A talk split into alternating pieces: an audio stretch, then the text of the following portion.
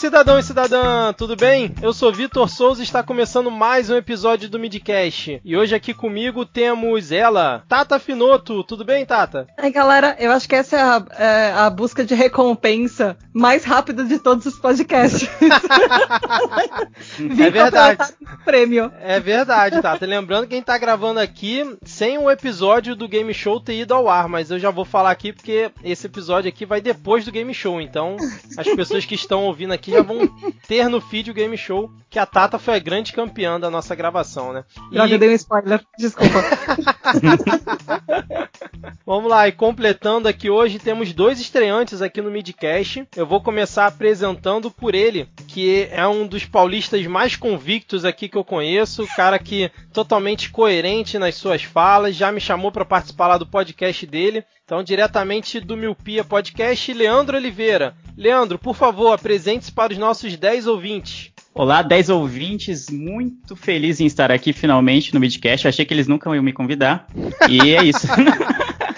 eu sou lá da Miopia e de outros podcasts que talvez eu fale no final, mas muito feliz de estar aqui. Maravilha, cara, seja bem-vindo. E completando o nosso a nossa bancada virtual aqui hoje de discussão, eu tenho a honra de receber aqui um cara que já foi parceiro do meu saudoso blog Erro 500. Eu tô falando dele, Ivo Neumann. Por favor, Ivo, apresente-se para os nossos 10 ouvintes. Salve, salve, queridos ouvintes do Midcast, como é que vocês estão? Aqui quem tá falando é o Ivo Neumann e hoje eu me apresento como apresentador do Treta Talks, que é meu podcast aí. Então, você que já ouve o Midcast, se tiver de bobeira depois do episódio, procura lá Treta Talks e ouve mais um. Maravilha, maravilha. Então vamos hoje porque a pauta é extremamente importante. A gente vai falar de uma cidade que é amada e odiada por muita gente aqui no Brasil. Então vamos lá.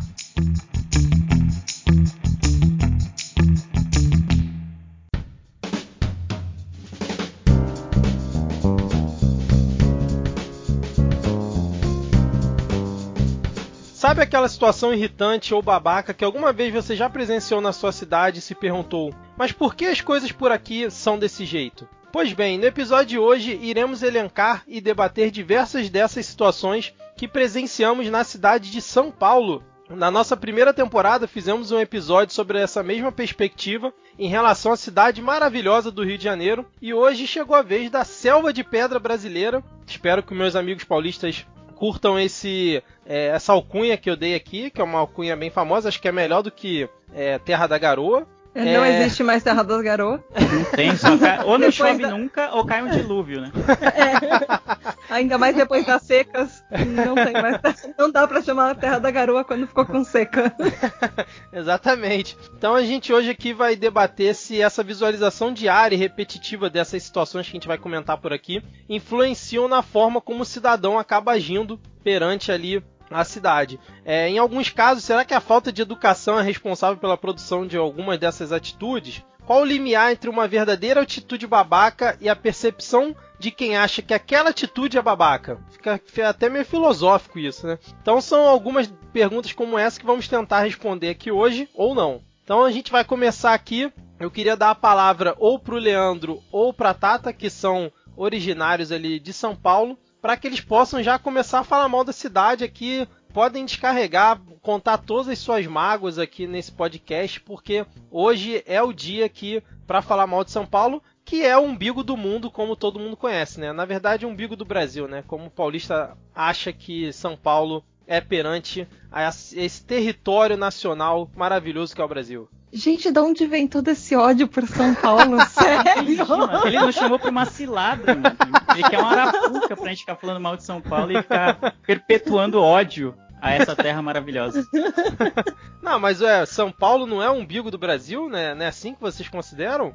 Eu achei que o Rio considerasse isso. Não, do, tipo, jamais, pô. Não, porque o do, do Rio é tipo, ah, oh, nossa, nós somos do Rio e tipo, tudo aqui é muito maravilhoso. Ah, e... pelo contrário, recomendo você escutar o episódio Situações Babacas do Rio da nossa primeira temporada, que você, ali você vai ver a, a real cara do Rio de Janeiro. Uma das coisas que você mais ouve, morando em São Paulo, a gente reclamando de São Paulo. Exatamente. Eu, Mas é eu... é muito morar aqui. Justamente porque a gente pode reclamar também. Mas É, pois é, eu, eu morei, assim, no estado de São Paulo por um ano e meio, frequentava algumas vezes a capital, e realmente o que tem, gente, o que tem de gente falando mal de São Paulo, principalmente do metrô, sendo que, tipo, eu, eu, eu era do Rio, né, sou do Rio, e fala, pô, metrô no Rio é um lixo, é um tripão que vai e volta. Aqui vocês têm várias, sei lá, bifurcações, não sei como é que se fala, e vocês mesmo assim estão reclamando, e realmente... mas é que é assim, de perspectiva, né? Também. é o quê? É um pouco de perspectiva. Você tem. ah, você reclama quando você tem pouco. Você tem reclama quando você tem muito, mas você nunca vai achar que você tem o suficiente, principalmente quando você viaja para algum lugar que tem muito mais do que você e poderia ser melhor. Sim, é. Igual quando você vai pra fora do país, você fica, oh meu Deus, aqui é tudo maravilhoso, onde eu moro é uma Ou porcaria. não, ou não. Tem lugares que você viaja que você fala, nossa, metrô de São Paulo dá de 10 a 0 nesse daqui. Não, mas aí eu tô falando de lugares bons, né? Mas eu tô falando de lugares bons. O metrô de São Paulo dá de 10 a 0 no metrô de Roma, de metrô de verdade. Buenos Aires. É verdade. Nossa, de Buenos Aires principalmente, né? Mas vamos lá, Mas que não- mas a gente não tá aqui pra é que- falar bem de São Paulo hoje, a gente tá pra, pra falar das situações que vocês consideram que são babacas em São Paulo. Eu acho Mas vocês falaram, um bom termo. vocês falaram do metrô aí, e acho que o que a Tata falou é muito verdade, de que a gente nunca tá contente com o que a gente tem. Especialmente se a gente lembra que, sei lá, cidades como Cidade do México começaram a construir o metrô na mesma época que São Paulo, e tem muito mais linhas, muito mais quilômetros construídos e em execução, a gente fala, caramba, mano, São Paulo é um lixo, aí começa a reclamar já. É. Não acredito, esse, esse metrô não funciona, tem três linhas, quatro linhas, sei lá, e a linha 4 não fica pronto nunca, isso e aquilo. Então a gente sempre tem um fator de comparação. Quando a gente é pra se exaltar, fala, não, o metrô aqui funciona pra caramba, mano. É que nem a gente tava falando em off, né, antes do, até do, do Ivo chegar, de que é, falar mal de São Paulo é aquilo, né? Tipo, a gente pode falar mal de São Paulo porque a gente mora, nasceu e, e, é- e cresce, cre- nasceu, cresceu e vive aqui até hoje. Mas aí o, o, o Vitor começou a instigar, não, hoje é o dia que a gente vai acabar com São Paulo, hoje é o dia que a gente vai falar que São Paulo é um lixo. Aí a gente falou, opa, peraí, peraí, É, peraí. calma lá. Ah, calma lá que a Minha cidade. É, minha cidade. Já me vesti com a bandeira aqui de São Paulo, já, já tava cantando é, aquela música da Uma Coisa Acontece no Meu Coração, né? Já falei, não, já bem, é, é assim não. Então Não. é mais ou menos isso, né? A gente costuma reclamar porque a gente vive todo dia aqui. Aí vem uma pessoa de fora, eu gravei recentemente o Bora Marcar, que também é um podcast carioca, e foi exatamente sobre esse tema, sobre coisas que só tem em São Paulo. Foi parecida a pauta. E ela falou: Meu, o metrô de São Paulo é maravilhoso, mano. Como é que vocês reclamam disso? Não tem metrô no Rio direito. É, são duas linhas e ainda tem aquele BRT que eles falaram que ia ser um metrô de superfície e é um ônibus o negócio. E como é que vocês reclamam de São Paulo? Não tem como. Lamentável, cara. Foi a Julie que falou isso? Lamentável. Foi a Julie. cara. Foi a- Lamentável. Julie começou o, o podcast falando mal de São Paulo e terminou falando rolê e não rolé. Então, Ah, pelo amor de Deus, que absurdo, que absurdo. Mas vocês estão muito é, chapa branca aqui. Vou chamar Não, alguém pra aí. me eu- ajudar. ó, você quer uma reclamação? eu Vamos moro lá, em isso? frente a uma linha do metrô que tá em construção desde que eu mudei há 15 anos e deveria ter uma estação literalmente em frente da minha casa porque da minha janela eu vejo o pátio de manobra. Aham. Não vai ter. Maravilha. Essa é uma coisa bastante babaca em São Paulo, as obras, né? Tô Porque. puta, tô puta saça. Mas. Mas fazer o quê? Vai Mas- ser assim. Mas, ô, ô, Ivo, me ajuda nessa, Ivo. Esse pessoal tá muito leve aqui. Você, como um cara que. um forasteiro que ficou muito tempo aí morando em São Paulo, como é que você enxerga algumas das situações babacas aí da cidade? Vamos começar a elencar aqui pra ver se. Você tá desesperado que os caras são muito bairristas, né? nunca. Bom, eu chamo- Eu? Eu chamo São Paulo carinhosamente de Pauliceia desvairada, melhor do que Selva de Pedra ou Terra da Garoa. Ou 50 Tons de Cinza, né? Também gosto. Mas o. A verdade, vocês estão me ouvindo, gente? Ficou um silêncio. Porque Sim, Não, sim, não. sim. A gente Não, tá, a gente a- tá ouvindo. Os caras te ser 50 explicaram, né? tons É, eu de comecei a caos também. imaginar a Paulicéia desvairada aqui. Caramba, da hora. 50 tons de caos também cabe em São Paulo. Caos, né? Caos demais. Um labirinto selva de pedra, então mesmo. Eu, eu fui para São Paulo, assim como várias pessoas, né? Eu chamo de intercâmbio cultural financeiro, né? É o famoso êxodo. A É bom gente nome. vai atrás. É, a minha desculpa é a melhor de todas, né? Quando me perguntaram, eu explicava: o meu mercado de trabalho só existe em São Paulo, aqui no Brasil, basicamente. que era a social media, né? No Rio de Janeiro hum. já estava, obviamente, já estava rolando, mas o mercado mesmo só é quente o suficiente para você disputá-lo, digamos, aí em São Paulo. Então, a gente vai atrás do ouro e paga o preço, que para mim, como carioca, criado no quintal do Rio de Janeiro aqui, que é o Espírito Santo, para mim foi uma, uma emoção, né? Um intercâmbio realmente conhecer, muito além do, do, do um beijinho só, né? Que tem um lance do cumprimentar com um beijo só. Aqui eu tô acostumado com dois, isso geralmente gera um conflito. Mas principalmente no, no, no ritmo, todo mundo fala isso, né? O clichê logo, o ritmo de vida do paulistano. E aquela coisa, né? Que o paulistano ele vive em Bangladesh. É tanta gente, tanta gente que ele não gosta de gente tanto assim, né? Então, não é, não é tipo, se você for dar bom dia para todo mundo, meu irmão, você não vai fazer outra coisa da sua vida. Você vai ficar dando bom dia até chegar de noite, tá ligado? Então, isso que não tem que dar bom dia, né? Esse landa de cobra aí do, do bom dia. Mas para falar de coisas mais simples, eu posso dizer que o trânsito me chamava muita atenção de o, o paulista ser até meio disciplinado, né? Como é tanta gente, é tanta gente, me difere do Rio de Janeiro, por exemplo, que as pessoas aí em São Paulo obedecem as regras. Então eu tive uma dificuldadezinha aí quando eu cheguei, tinha tanta regra que eu perdi a carteira do Detran aí por causa dos pontos. De rodízio. Você vê, eles multam farol vermelho à noite se você passar passar. Multa é excesso de velocidade de madrugada, não importa se você estiver na região de risco. Então, cara, eu fui acumulando multa atrás de multa, porque como carioca, meu negócio de madrugada era só sobreviver, né? Mas aí o Detran me achou. Caraca, Ivo, eu não sabia que você era carioca, eu jurava que você era de, do Espírito Santo, cara. Porque eu vim com dois meses pra cá, então não conta, ah, né? Eu nem falo. Tá, hein? Entendi, Mas entendi. Eu, minha família é toda do Rio, eu frequento o Rio desde que eu me entendo por gente. Então. Maravilha. Mas então, o Ivo tocou num ponto importante que tá aqui na nossa pauta aqui como um dos pontos de situações babacas de, de São Paulo, que inclusive vou caguetar aqui, usando uma gíria carioca, que foi o Leandro que citou essa aqui, que é que os paulistas é, é eles estão sempre com pressa o dia inteiro. Ah, mas o dia inteiro, né? Isso, é, então. Aqui só funciona assim. Não, mas tem é dois tá. estados, dormindo e com pressa. Não, mas calma aí, calma aí. Mas isso não gera uma insensibilidade. O, o paulista não é um, um, povo insensível por conta dessa pressa do dia inteiro. Você não para pra ouvir as pessoas quando alguém tá pedindo ajuda. Aquele cara tocando ali na, na no meio da rua, ninguém para pra trocar uma ideia com o cara, dar um, um, um trocado ali para ele. Vamos lá, gente. Vocês têm que Cara, achar alguma coisa. Se encontrar um paulista na rua, a única certeza que você pode ter é que ele vai estar tá com pressa e que ele vai estar tá com uma mochila, velho. Essa é a parada. Nossa, fato. Ele... Dois fatos. Verdades absolutas. Eu ando com a minha bolsinha, mas eu, eu, eu, eu fiz um trabalho de desapego para ficar com uma bolsa pequenininha. Tá certo que eu tô geralmente tenho um carro e com algum, algumas outras coisas nele. tipo um guarda-chuva, mas. Uma muda mas, de roupa de emergência. É, muda de roupa. Ah, não, isso eu não tenho. oh, mas isso que vocês falaram já já que o, o Vitor me caguetou aqui falou que eu que sugeri essa pauta, essa parte da pauta, eu acho que é real mesmo. Às vezes eu saio no sábado ou no domingo em que eu não estou a trabalho, não tô com hora para chegar em certo lugar, mas aí eu chego no metrô, eu já começo, a, eu já vou para esquerda, né, que é uma tradição de São Paulo, já subi uhum. pela escada rolante, subi pela esquerda, porque pela direita você tem que ficar parado ali. Isso e eu aí... tenho que elogiar em São Paulo. Funciona, Parabéns, né? Parabéns para vocês por isso. É porque se não funcionar, ah, é, se alguém ficar na esquerda parado, vai tomar um soco. E é por isso que funciona tá ligado? Enfim, e aí às vezes eu, eu tô tomou, num. Né? É, exato, num sábado, num domingo, que teoricamente eu não tenho motivo para estar com pressa. Então era um motivo, uma, era um momento que você poderia de repente aproveitar a cidade, olhar mais a paisagem, apesar que os cariocas vão falar que não tem paisagem para se olhar em São Paulo, existe tudo.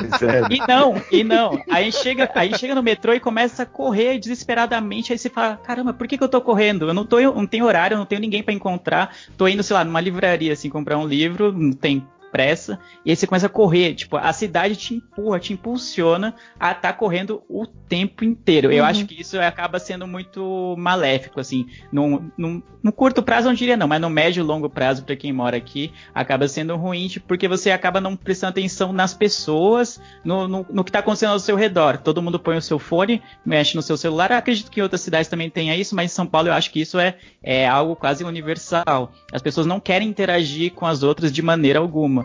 A, a gente é mais, a cidade mais populosa do país e quanto menos contato com seres humanos a gente tiver, mais feliz o paulistano vai estar. Tá. é. Perfeito, perfeita análise, Leandro, muito bem. A Tata tá meio, meio ficou até meio calada aí. Não, não, tá eu tava pensando... analisando, a, eu tava analisando o meu comportamento, porque assim, parar pra, por exemplo, ver um show de rua ou uma apresentação, uma coisa que eu gosto de fazer quando eu tô de férias. É exatamente o que o Leandro falou. Quando eu tô na minha cidade, quando eu tô aqui dentro de São Paulo, eu tô sempre com pressa. Mas quando eu tô viajando, eu tô em outro lugar, eu tô de férias, eu gosto de parar e, tipo, olhar uma apresentação de rua. Se eu tô viajando, às vezes eu gosto de ir pra algum lugar que tem alguma coisa assim, pra ficar sem fazer nada, sei lá. Mas quando eu tô andando, eu sinto como se eu estivesse perdendo o meu tempo, que eu poderia fazer alguma Exato. outra coisa se eu tô presa no trânsito. Eu, eu comecei a ouvir mais podcast por causa do trânsito, inclusive. É, o meu caso aqui no Rio também, sem dúvida nenhuma. Eu escutava muito também em São Paulo, quando eu tava indo pro aeroporto, ou chegando, ou, ou indo embora de São Paulo também, por conta das distâncias, né? É tudo muito longe, a cidade é muito enorme, então É. isso ajuda pra caramba também. Acho que Então, até por isso que o podcast é, é o- a cidade que mais consome podcast é São Paulo, né? Isso ajuda também, né? Tá um comportamento bem babaca que existe em São Paulo, é essa do, do carrocentrismo. De que o paulistano, ele, Isso. o carro aqui é um, tipo, um símbolo de status. Você começa a trabalhar, Carro sem o quê? Desculpa? é um símbolo de status. né? Não, você falou, não, você falou Carro carros, sem carrocentrismo. Carrocentrismo. Carrocentrismo. carros, ah, nossa, cara, eu entendi carro sem crisma. Eu falei, mas porra, o carro vai pra igreja agora? Carro pagou. Carro sem trismo. Carrocentrismo. Então, é porque, sei lá, a pessoa luta o máximo que ela pode pra trabalhar e comprar um carro, nem que seja em 60 vezes, mas ela quer ter um carro, porque é um símbolo de status ainda, pelo menos aqui em São Paulo é. E Mas é aí que a ela. Do transporte público também, né? Sim, Às vezes você sim. demora uma hora e meia por um negócio que você demoraria meia hora de carro. Exatamente, esse é um bom ponto. Porém, tem gente que vai na padaria de carro, tá ligado? Ou então pessoas que têm tem um rodízio de carros. Eu aqui não vou. sei se tem. Olha aí, ó. Tem, tem de carros, é que, tipo, de acordo com o número do final da sua placa, tem um dia que você não pode rodar no centro expandido de São Paulo, que é uma maneira de diminuir o número de carros na cidade e tal, de repente fazer o, o trânsito fluir melhor. O que o paulistano médio faz pra fugir do rodízio? Ele compra outro carro, entendeu? Ele não pensa em outras formas de se locomover. Ah, não, isso é Ele babaca. pensa Isso é... é babaca, é babaca e tem muita gente que faz isso. Muita gente com posses, né? Tipo, pessoa de classe média, média alta, assim. Tem esse tipo de comportamento. Eu Mas acho é escrotíssimo. escrotíssimo. É, não é tão comum assim. Ah, tipo, a pessoa ter dois carros. É, é- é- o que é muito comum é você você driblar os horários, assim, você Tem. você ó, você respeita o horário do rodízio e aí você ou chega no trabalho antes das 7 horas da manhã, ou você chega depois das 10 horas da manhã e aí você só sai depois das 8 horas da noite, ou você sai antes das 5. Sabe? Não, Aquela até as galera 5 você tem que estar chegando na no seu marginal, destino né? final. Não, mas o que acontece é que é, tem gente que tem carro, é óbvio. Tem muita gente que precisa ter o carro, vai, vai, tipo, vai trabalhar de um lado pro outro, enfim, às vezes o ônibus não vai te suprir. Mas é que paulistano médio tem total aversão a qualquer outro tipo de modal que não seja o carro. Tipo, ele tem o carro, ele acha que o carro é o dono da rua. Eu lembro que na época que começaram a instalar ciclovias em São Paulo, o que teve de reclamação de gente que, obviamente, andava de carro na cidade, não, foi cheio, cheio, cheio de reclamação. Tipo, ninguém queria ciclovia, por mais que havia, sei lá, tivesse quatro faixas, ele ia diminuir, sei lá, 30 centímetros na, em uma faixa para instalar uma, uma ciclovia e, e era um auê, era uma briga, uma discussão, tipo, de que não tinha bicicleta para isso, não tinha uso, que não ia, ser, não ia ter serventia na cidade. E você vai ver, o cara tem, ainda tem três, quatro faixas. E a bicicleta ia ter uma faixa ali espremida no cantinho, que ainda assim seria perigosa. Eu acho que esse Sim. tipo de comportamento que eu acho babaca, de, do cara achar que o carro é o centro do universo. Tipo, eu tenho o carro, então eu tenho que andar, eu tenho direito. E qualquer lei que seja contra ou restrinja o meu acesso, o meu tráfego de carro, é, é errada automaticamente, entendeu? Então, aproveitando que a gente está no tema trânsito, é, esse, dois pontos aqui, que é a questão do uso do celular enquanto está dirigindo, que eu via muito, muita gente usando isso quando eu estava em São Paulo, e a, a fila dos motoboys, não sei se chama de motoboy, motoqueiro, sei lá, que, cara, é um negócio absurdo aí. Tipo, é, aqui no Rio geralmente é uma fila só, né? Do, em São Paulo é no canto, no meio, no outro Fizeram canto. faixa. Fizeram uma É. faixa perto da faixa de pedestre agora, que é tem a faixa de pedestre, uma faixa grande pra motoboy, e aí eu aí depois os carros param no farol. E aí eles ainda ficam nos corredores. Mas é Isso, é. Quando eu tô falando da fila, é, na verdade eu tô falando dos corredores. do né? corredor. É. Exatamente. Já perdi muito retrovisor nessa brincadeira aí, viu? o motoboy, ele recolhe o retrovisor que não tá sendo utilizado, né? Você tá ligado? então, ele, às vezes ele recolhe com o pé. E nessa eu dancei. É. Mas o, olha só, eu queria só fazer um protesto que eu não tiro a razão do paulista que ser carro centrista não, porque a cidade ela já é toda feita para os carros, ela não é agradável para você passear na cidade. Uhum. Então assim, eu- os melhores momentos que eu tive ao ar livre na rua, né, tirando obviamente na Augusta, né, é, no- nos barzinhos. Melhores momentos ao ar livre foram nas aí. regiões mais, mais afastadas, que é Butantã, foi quando eu trabalhei no Panambi, que aí você consegue andar na rua tranquilo, às vezes até fumar um baseado e tal. E é um, tem um parque, tem um- uma abertura para você ver uma paisagem. Em São Paulo é tudo mais meio fechado, né? A famosa selva de pedra que a gente estava falando. Então não é um ambiente gostoso de você transitar. Geralmente você quer chegar mesmo, né? Você tá com pressa. Então ficar dentro do carro ouvindo podcast no ar-condicionado é maravilha. E tem, tem lugares de São Paulo que quase não passa transporte público, sabe? O acesso é limitado. Então, é exatamente o que o Ivo falou. É, é carrocêntrico? É, mas existe, existe um porquê disso. Porque tem lugares que. Primeiro que assim, São Paulo é tão grande, tão grande, que cabem cidades aqui dentro. E às vezes você mora na- literalmente na região oposta do seu trabalho. Você, sei lá, você mora na zona, na zona leste, você trabalha na zona oeste. Você trabalha, você mora na zona norte, você trabalha na zona sul. Isso acontece Essa é a regra Paulo. mesmo. É, isso são uma, tipo três horas de ônibus, quatro horas de ônibus às vezes, sabe? Isso é muito tempo. Mas eu, eu quero saber o seguinte: então, celular, o pessoal usando celular o tempo inteiro e a fila lá dos motoboys, vocês acham de boa? Não, não, não irrita vocês? Vocês não acham que isso é uma situação babaca de São Paulo? O que irrita mesmo é a estação da Consolação ser na Paulista e a estação da Paulista na Consolação. Exatamente. Mas pra, isso é- pra- é, pra quem não é de São Paulo deve irritar, que a gente já, tá, já é daqui, né? Então a É. gente meio que viu, já, já é o comum. Mas pra quem vem de fora deve ser estranho mesmo. É, eu tava, eu tava até comentando com os amigos que, assim, São Paulo é meio que os Estados Unidos do Brasil, né? Porque acontece, nos Estados Unidos, como é que eles fazem, né? Eles medem a temperatura em Fahrenheit em vez de Celsius, como o resto Hum. do mundo inteiro faz. Eles usam aquela porcaria de milha ao invés de quilômetros, como o resto do mundo faz. Polegada. É, polegada, bom também. Inches. Placar. É, isso. Placar de, de jogo, né? Geralmente o visitante fica do lado direito. Lá é o contrário. O visitante fica do lado esquerdo no placar. Me dá sempre uma confusão, tipo, quando eu tô vendo a NBA. Aí eu olho do lado esquerdo e acho que é o time da casa, não é, é o outro. Eles é, chamam então- de futebol jo- o esporte que joga com a mão. e joga com a mão e com a bola oval, então, tipo assim, é, tenta ser diferente de tudo. E São Paulo é mais ou menos a mesma coisa, né? Porque Lá vem. Lá Dá um- é, da- é, a introdução. Dá, dá só um beijinho na hora de cumprimentar, quando o resto do país inteiro dá dois ou mais. Chama sanduíche de lanche, chama. É, é o clássico, né? Biscoito de bolacha, chama meio-fio de guia, sinal de farol. Então, tipo assim, eu queria saber se vocês concordam isso é com tudo isso. detalhe. Isso é tudo detalhe. Não, detalhe, mas que assim, tá todo mundo seguindo uma linha, São Paulo gosta de seguir outra, assim, invertendo as coisas pra ficar diferentão. Isso não é uma situação babaca aí de São Paulo? É cultural. Dois beijos, três beijos, um beijo. Dependendo de cada lugar que você vai no Brasil, é- de um jeito. Então eu, você acha eu acho que... a questão são, é tudo regionalismo, só que o regionalismo de São Paulo ganha uma proporção nacional, né? Fica mais famoso. Por É, isso que a, a- a bolacha versus biscoito, né? Acho que pra cima é tudo biscoito, entendeu? Mas como tem esse debate aí, São Paulo Mas tem, tem um mapa, não peso. tem? Tem o mapa da bolacha e do biscoito de quantos estados falam cada uma das coisas. Não Mas é os só estados que falam bolacha é porque tem uma imigração grande de paulista. A Bandeirante Ah. foi longe, né? Olha isso.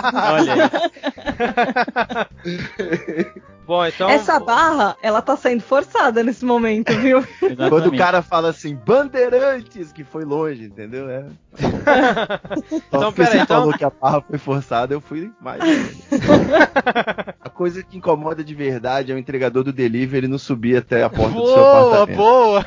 Isso pra mim me incomoda. Incomodaria se fosse o. Eu, eu, fico- eu fiquei com medo ah, quando eu fui no Rio e ele subiu Cara, se der mole, o cara sobe, Sim, senta eu no não- sofá e fica te esperando ainda, pô. Pô, no Rio não, os de- caras sobem? Eu não sabia disso, não. Nada. Sobe. Quero só avisar quando ele vai Cara- bater na minha porta e eu, eu não pretender de pijama. Eu quero, eu quero descer até a portaria pra pagar direitinho, ter uma, alguma coisa entre nós dois. I- Ivo, muito obrigado, porque inclusive um amigo meu falou que tinha que comentar isso no episódio de hoje, quando eu falei que a pauta era essa, que ele ele fica puto com isso também, cara. Mas assim, no É, Rio tem, tem É lugar que não pode. relação. É que É, a A gente maioria dos, é a medo também, né? prédios tem uma cada um- gaiolinha, né? É, a gaiolinha é ridícula, É. cara, né? É bem, bem coisa babaca de São Paulo mesmo, né, cara? Fazer gaiolinha pro Câmara empregador. de descompressão. É, exatamente. Você pede uma Parece que pizza tá porque comprando você dólar, não quer né, botar roupa, tá ligado? Você quer de, de cueca até a porta, só tá chovendo e tal, aí você tem que descer. Caramba, Mas mano. e- Eu achei um pouco de white people problems, tá ligado? Eu não quero tomar chuva pra pegar a minha Ah, mas aqui. é, nós O motoboy pode, né? isso. Bom, vamos lá, cara, vocês estão demais hoje aqui, hein? Ó, vou, vou puxar aqui dois pontos aqui, quero saber se vocês acham que é mito ou verdade. É que o paulista ele vai pro shopping arrumado como se estivesse indo pra uma festa Verdade. e se realmente existe a dificuldade de se marcar, de se encontrar com seus amigos quando você tá ali em São Paulo, de marcar um chopp, marcar um churrasco dentro de casa. Tem dificuldade, mas a gente usa isso também com o nosso favor.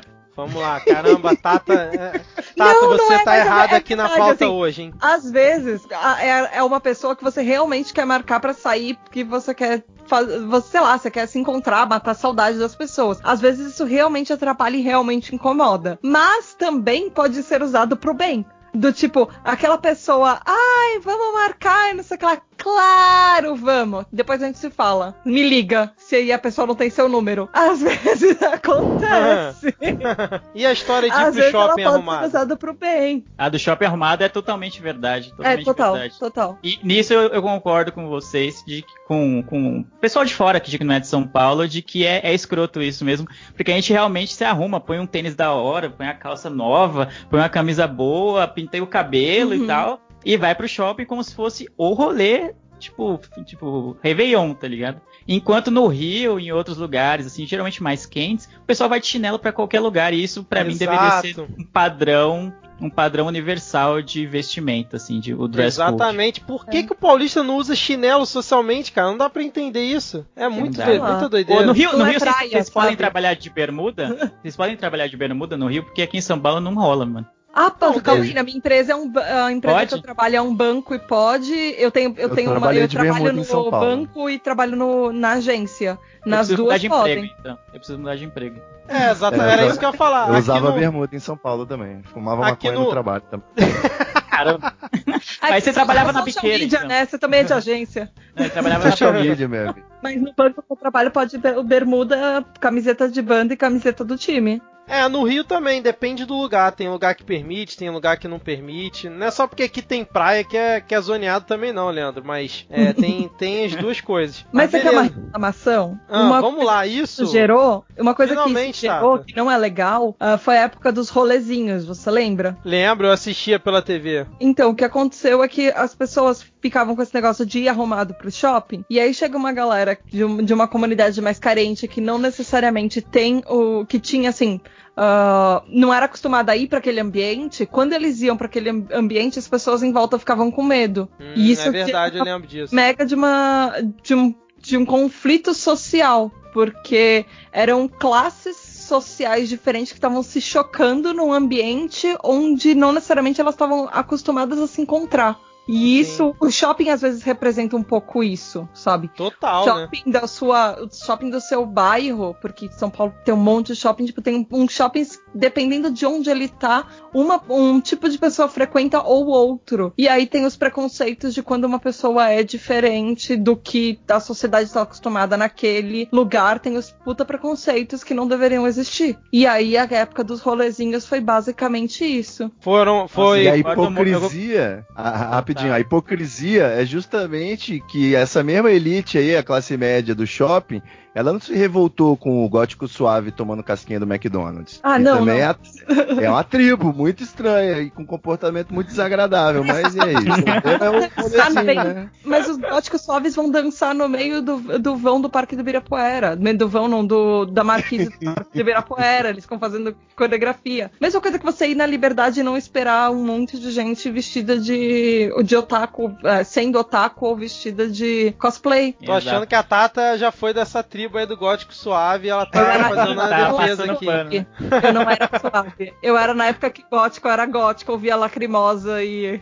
Enfim. Olha aí, olha aí, ó, tá passando pano, Leandro, é, além. Eu tô passando pano. Eu tô falando que a parte do suave do emo eu não tinha. Não tinha. Entendi. Mas o É. ponto que a Tata é, levantou é muito importante porque, pra mim, pelo menos pra mim, demonstra um ponto bem babaca de certa parcela da população paulistana, geralmente a parte mais rica, de que o que era incômodo nos rolezinhos era a pessoa que era uma madame, um cara com cheio do dinheiro, um boyzinho, como a gente costuma dizer aqui, ele ia pro shopping e ele não queria ver ninguém que fosse diferente do padrão social dele. E aí com os rolezinhos ele ia ser obrigado a ver. Ele ia ver a galera lá, tipo, trocando ideia, porque geralmente era isso que os meninos faziam. Se juntavam muito, tipo, meninos e meninas lá, adolescentes, 14, 15 anos, mais ou menos essa idade, iam pro shopping meio que se encontrar, trocar ideia, ficar, beijar as meninas e afins. Tipo, normal, nada de. Não tinha alvoroço nem nada desse tipo de coisa. Mas pra galera que é diferenciada, né, de lá, que mora em Higienópolis, que frequenta Cidade Jardim, frequenta shoppings da elite, isso era, tipo, invasivo. Tipo, como assim esse pessoal está no shopping que eu frequento, entendeu? Tipo, tudo bem eles existirem, mas desde que seja lá na periferia, que é onde eles pertencem, entendeu? É esse tipo Exato. de coisa ser que era shopping- exposta, né? Não precisava nem ser num shopping que ele era de elite. Por exemplo, o Jardim Sul, ele fica. Nele, o Jardim Sul é um shopping que fica no Morumbi. É, só que o Morumbi, ele é, é um dos bairros que tem a maior é, disparidade social que existe. Porque de um lado da avenida, às vezes nem precisa ser de um lado da avenida, ao lado de um prédio que é um por andar, e às vezes tem ali ponto, na frente de uma escola americana, que é um quarteirão inteiro, é uma, é uma das maiores favelas de São Paulo, que é a Paraisópolis. E todos eles estão no mesmo ambiente. E aí, o, shopping que tinha pra frequentar era esse shopping. E aí, teve, o teve um dia que teve rolezinho nesse shopping que o shopping inteiro foi fechado. Por quê? A desculpa dos lojistas é que eles estavam com medo das lojas serem assaltadas. Porque eram os meninos da comunidade que foram lá fazer um rolezinho. Mesma coisa no Eldorado também, que é ali na Zona Oeste, né? Ah, é. Isso, isso. É, são os famosos coxinhas, né? Foi o pessoal da elite ali reagindo, que até o, o Leandro sugeriu aqui um tópico que foi na questão da construção da linha 4 do metrô. Eu não tô muito por dentro desse, desse assunto aí que o pessoal tentou impedir, né, Pra justamente não levar pessoas diferentes pra Não região. foi o né? monotrilho? Diferenciadas. Não foi É, o monotrilho? é. Isso? Diferenciados. Acho que do monotrilho também teve, mas na linha 4 eu lembro que teve, quando, porque a linha 4 ela sai da República, se não me engano agora, que é o centro, né, na parte Ah, não, central. eu sei, é aquela linha que eu falei que tá construindo há 15 anos na frente da minha Isso, casa, é a amarela. exatamente. É essa E mesmo. ela vai até a região do Morumbi, que é uma área meio nobre e meio periferia, porque tem esse contraste, né? Ao, Mas ao ele mesmo nem tempo tem. passa pelo Morumbi. Mas Ele- tem, tem São Paulo Morumbi agora, mas enfim, Ah, sim, mas ele é longe do Morumbi, da região do Morumbi. Mas é o suficiente para ter pessoas que não queriam. O que aconteceu? Um pessoal morador de uma área relativamente nobre da cidade fez um abaixo assinado, fez protestos para que o metrô não chegasse até próximo deles. O que é um contrassenso total, porque todo mundo que mora em São Paulo quer que o metrô chegue o mais próximo dele, Pois porque é, aí né? ele vai conseguir chegar mais cedo em casa, vai se locomover com maior facilidade. Então essa galera fez um protesto e o, o argumento deles era de que com o metrô saindo do centro e, e se ligando em outras linhas que vinham das, das outras zonas da cidade e chegando até eles, pessoas, abre aspas, diferenciadas frequentariam os mesmos bairros, o mesmo bairro que eles. Ai, Genópolis teve uma coisa assim também. Isso, foi Caraca, Genópolis. eles Foi usaram Genópolis. esse termo, É, pessoas É, diferenciadas. isso Sim. Isso. Isso. Nossa. Eu E falei aí- Morumbi, mas desculpa, era Higienópolis, obrigado. E exatamente, lembro que- pessoas diferenciadas. Eu lembro que tinha um. que tinha uma história assim no monotrilho também, porque a, a desculpa que eles estavam usando, até de certa forma você dava pra entender um pouco o lado, porque eram duas estações do monotrilho, uma ia ser no meio do Morumbi, e a uma e a outra ia ser no meio da Paraisópolis. E aí o medo dessas pessoas é que as pessoas usassem o, o transporte para facilitar assalto, porque já era uma região que tinha bastante assalto e que, e que a desculpa delas aqui ia facilitar ainda mais. E obviamente ia ter desvalorização imobiliária por causa disso e é o que acontece quando o metrô chega, né? A região que é mais valorizada desvaloriza e a região que é menos valorizada dá uma Valoriza. subida. Valoriza. Exato. E só que o medo deles é que tivesse mais assalto, porque aquela região, é, à noite, ela já é meio perigosa. Por exemplo, a Giovanni Gron, que é, meio, é uma avenida meio perigosa por causa da. Pelo, pelo que as pessoas dizem, pela comunidade da Paraisópolis. Mas também não dá para generalizar. Ah, é uma região é, perigosa porque tem uma favela, ponto. Essa galera é nem vai pegar o metrô, mano. Exato, é o bom e velho cidadão de bem, né? Exato. Agindo na sua melhor forma. Mas tem uma coisa que irrita. Tá é. Cachorro no shopping. Isso, vai, Tata, destila ódio aí. É isso que a gente tá esperando ah, aqui, não. cachorro. não, assim, eu gosto de cachorro, mas eu não entendo, primeiro, por que você precisa levar o seu cachorro no shopping.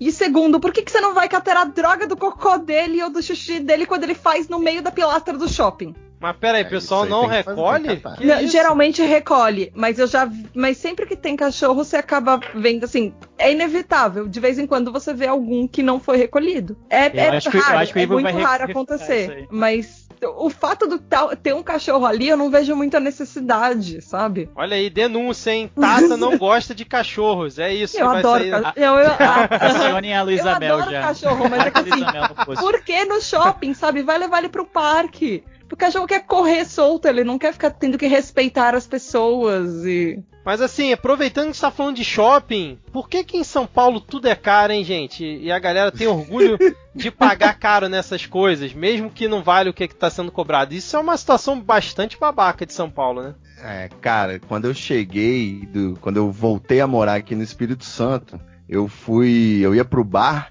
e aí eu pedi uma porção de, de, qualquer coisa, depois uma outra porção de alguma outra coisa, e aí eu ainda tava com fome, pedi um cheeseburger e tava bebendo desde que eu cheguei, aí eu pedi a um... conta. Quando eu pedi a conta, o cara, 35 reais.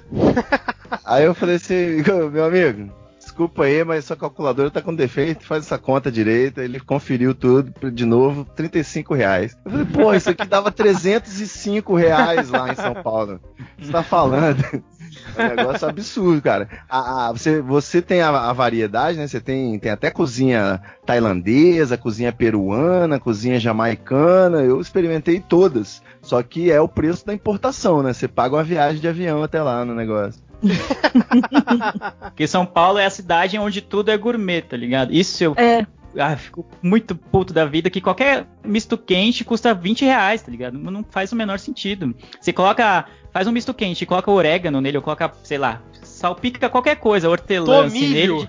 É, com milho, já vira o triplo do preço. E aí tem muita gente que realmente tem orgulho, fala, não, fui em tal restaurante, ou fui em tal lanchonete, que seja hamburgueria, e paguei 50 reais no hambúrguer, meu Deus do céu, não, mano. Por que experiência, não... experiência. É, a experiência. Então, os comerciantes, os a área gastronômica de São Paulo é mestre em vender experiência, em falar que esse hambúrguer foi é, feito com carne bovina de não sei da onde, que por isso eu ele comi custa 50 reais. hambúrguer de formiga. Eu comi hambúrguer de formiga no Mits, é, Meu saúba Deus. criada com é, capim verde, capim limão, né? Muito bom.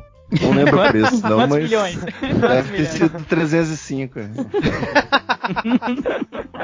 Acontece é. muito. Metem um nome gourmet em qualquer coisa. Às vezes era tipo o. Nossa, brigadeiria. Era... Brigadeiro é Isso. é bom, mas os brigadeiros são caríssimos. É bom, é muito bom. Nossa, tem é uma caro. brigadeiria dentro do, do shopping JK é, aí na cidade de São Paulo, JK ah, mas Você vai, você vai, você vai ver o JK, JK e você tá querendo mano, ver JK. preço? Pelo amor de Deus, vai, Ué, mas, pera, ah, mas pera aí, calma, ué. Você tá turistando em São Paulo, onde é que você tem que turistar? Mas você não vai turistar no JK. Não, é, não, tem, não, JK, é Cidade Jardim, você não vai para turistar, você vai para descobrir que você não é de uma classe social que consegue comprar uma Ferrari dentro do carro.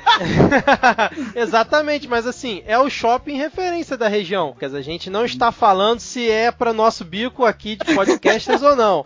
A questão não é essa. Não, a questão um... é que tem uma brigadeiria lá dentro que ela é como se fosse uma farmácia dos anos 30, cara. É um negócio Ah. bizarro. É, tem vários potes assim de vidro, como se fosse de, É sei lá, de fazer é fórmulas e tal. Alquimista. Alquimista, exatamente. E a parada é, sei lá, 10 reais um brigadeiro pequeno. É um absurdo, cara. Ok. Aproveitando ok. uma coisa que é escrotíssima em São Paulo, é isso de qualquer. Se não tem um, um lugar que vende várias coisas, você tem a hamburgueria, a brigadeiria, a pipoqueria, tipo, tudo, qualquer produto vira um- uma franquia de coisas, mano, que é muito mais caro do que você comprar pipoca, por exemplo, no tiozinho que tá na- aqui na frente na rua, assim, passando, entendeu? Exato. Não faz o menor sentido. Em São Paulo, até no episódio do Milpi eu comentei isso, tem a biscoiteria gourmet, provando mais uma vez que o correto é biscoito e não bolacha, né? Gente, Só, tem um só monte de fazer esse coisa. adendo aqui. Tem um monte de coisa em São Paulo, mas é caro. É, é muito caro.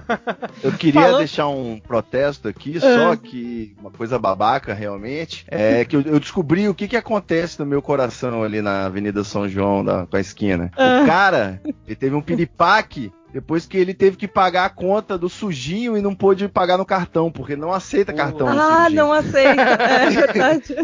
É O tipo, Sujinho, como é pra que quem não conhece, é, um- é uma hamburgueria bem tradicional de São Paulo que até hoje não aceita cartão de jeito nenhum. mano. Cara, e eles se é orgulham disso. Porque eles cobram como açougue. Porque é o jeito deles meio que driblarem a conta, eles cobram como açougue. Pra mim é um Como chama se ladrão. fosse um açougue. Pra mim é chama ladrão. Tem dinheiro vivo a rodo lá, mano.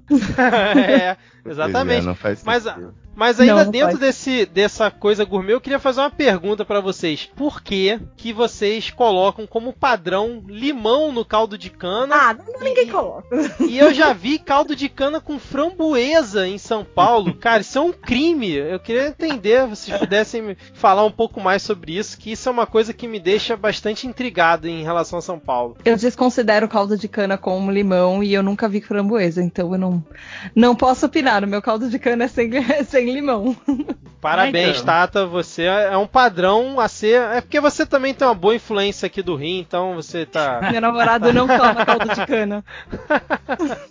Bom, eu, eu não tomo caldo de cana, mas nas feiras que eu vou comer pastel, que é aqui na ZL, todos o padrão não é, não é ter limão, mano. O limão acho que até tem, mas eu acho Eles um, colocam as um- duas opções, né? É, mas Tipo, o ah, padrão é quer com 100. sem. Eu sou liberal no- na economia, nos costumes e na gastronomia também. Então, eu acho que o purê no hot dog é uma delícia, o ketchup na pizza também, entendeu? Mistura, mistura o queijo com doce de leite, vai ser feliz. Eu não tenho preconceito com nada, não. Purê no cachorro quente não dá, não, cara. Mas não vamos nem entrar nesse É uma mérito. delícia, é uma Nossa, que liga tudo. Não, não Delícia. dá, cara. É pra não de cair Deus. a batata palha. Nossa, não, não, para, para. Não, não vamos nem entrar no mérito, senão a gente vai ficar aqui até duas horas da manhã discutindo. Não, a gente vai ter que lembrar tópico. que vocês colocam ovo de codorna no, no, no cachorro. É, Não, não, não, não, também não é é o padrão. Não é o padrão, não. Ovo de codorna não é o padrão, isso é uma injúria. São Paulo, purê é o padrão do cachorro quente, né? Sim, é o padrão. Todo, todo É. cachorro quente tem purê. Isso é verdade. Exatamente. Mais uma coisa que São Paulo tenta fazer diferente do restante do Brasil para parecer que é os Estados Unidos aqui dentro. Tá cada vez mais se confirmando. estou eu me senti profundamente ofendido em ser comparado com os Estados Unidos do Brasil. Ah, tem um paralelo sim, hein? Olha o Dória aí. Olha aí! Não, mas É, não, é. tem um presidente que é igual. Os dois presidentes são iguais, o Brasil inteiro tá na mesma situação, então. É, isso é mesmo. Exatamente. Eu tô o- esperando alguém construir um muro na Venezuela, já que vai É ter um, um muro no México. Olha, não dá ideia, não dá ideia que tá arriscado o Ah, você acha que Bolsonaro a pessoa que já isso. não tiver essa ideia?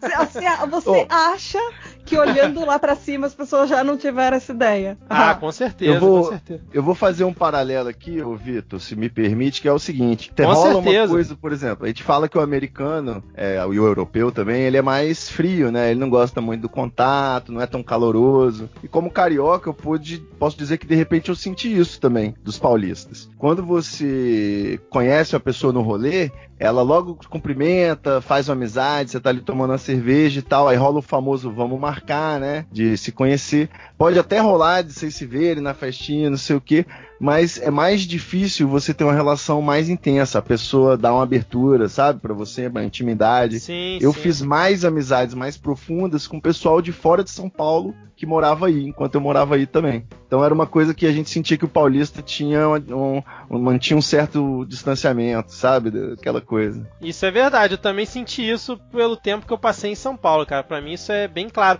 Mas engraçado que quando vinham os paulistas pro Rio de Janeiro, porque tinha na empresa que eu trabalhava tinha questão de trainee e tal, então a sede da empresa ainda era no Rio, depois foi para São Paulo. Os trainees quando vinham pro Rio se soltavam, cara. Porra, amigão de todo mundo, ia pras festinhas, porra, curtia pra caramba o Rio de Janeiro, mas aí quando o você encontrava... Quando, o paulistano quando sai do centro expandido, meu amigo, que ele vê um mato, que ele começa a sentir oxigênio no ar, rapaz, ele começa a rolar na grama, tirar roupa, levava meus amigos pra praia, pro campo, assim, os caras ficavam, meu Deus, a natureza existe, não é só um filme. então, mas aí quando você é, encontrava essas mesmas pessoas lá, lá, em São Paulo, o comportamento era completamente diferente, cara. É, é impressionante é o ar, isso. Tá no ar, é, é o metal pesado que tem no ar. Vocês assistem o Tá no Ar da Globo? Assisto, assisto. Bom programa. E o, o Tony Calaquian lá, que o Adnei imita, é um bom exemplo de paulista? É um bom exemplo paulista... de paulista que faz abaixo assinado contra o metrô. É esse tipo de paulista que ele tá retratando. E existe paulista, né? E existe bastante. Paulista babaca, né? Nossa, total. É aquele é o cara elitista total, eleitor do Dória. Eleitor do Dória do Bolsonaro. tem vários, tem vários tipos, né? O é. paulista. É, o ruim é que todo mundo acha que aquele ali é o paulista médio. Aquele é o padrão, né? É o padrão, que fala com aquele sotaque meu, que não sei o quê, que é o, vou é pra o lá. da Moca. É, é o sotaque só do... tem na Moca e em Genópolis só. É. Mas é o melhor padrão, vamos ser sinceros, né? Eu gosto pra caramba. Mas você falou em Dória, é uma coisa que é bem babaca de São Paulo às vezes. É o Dória. Né? É.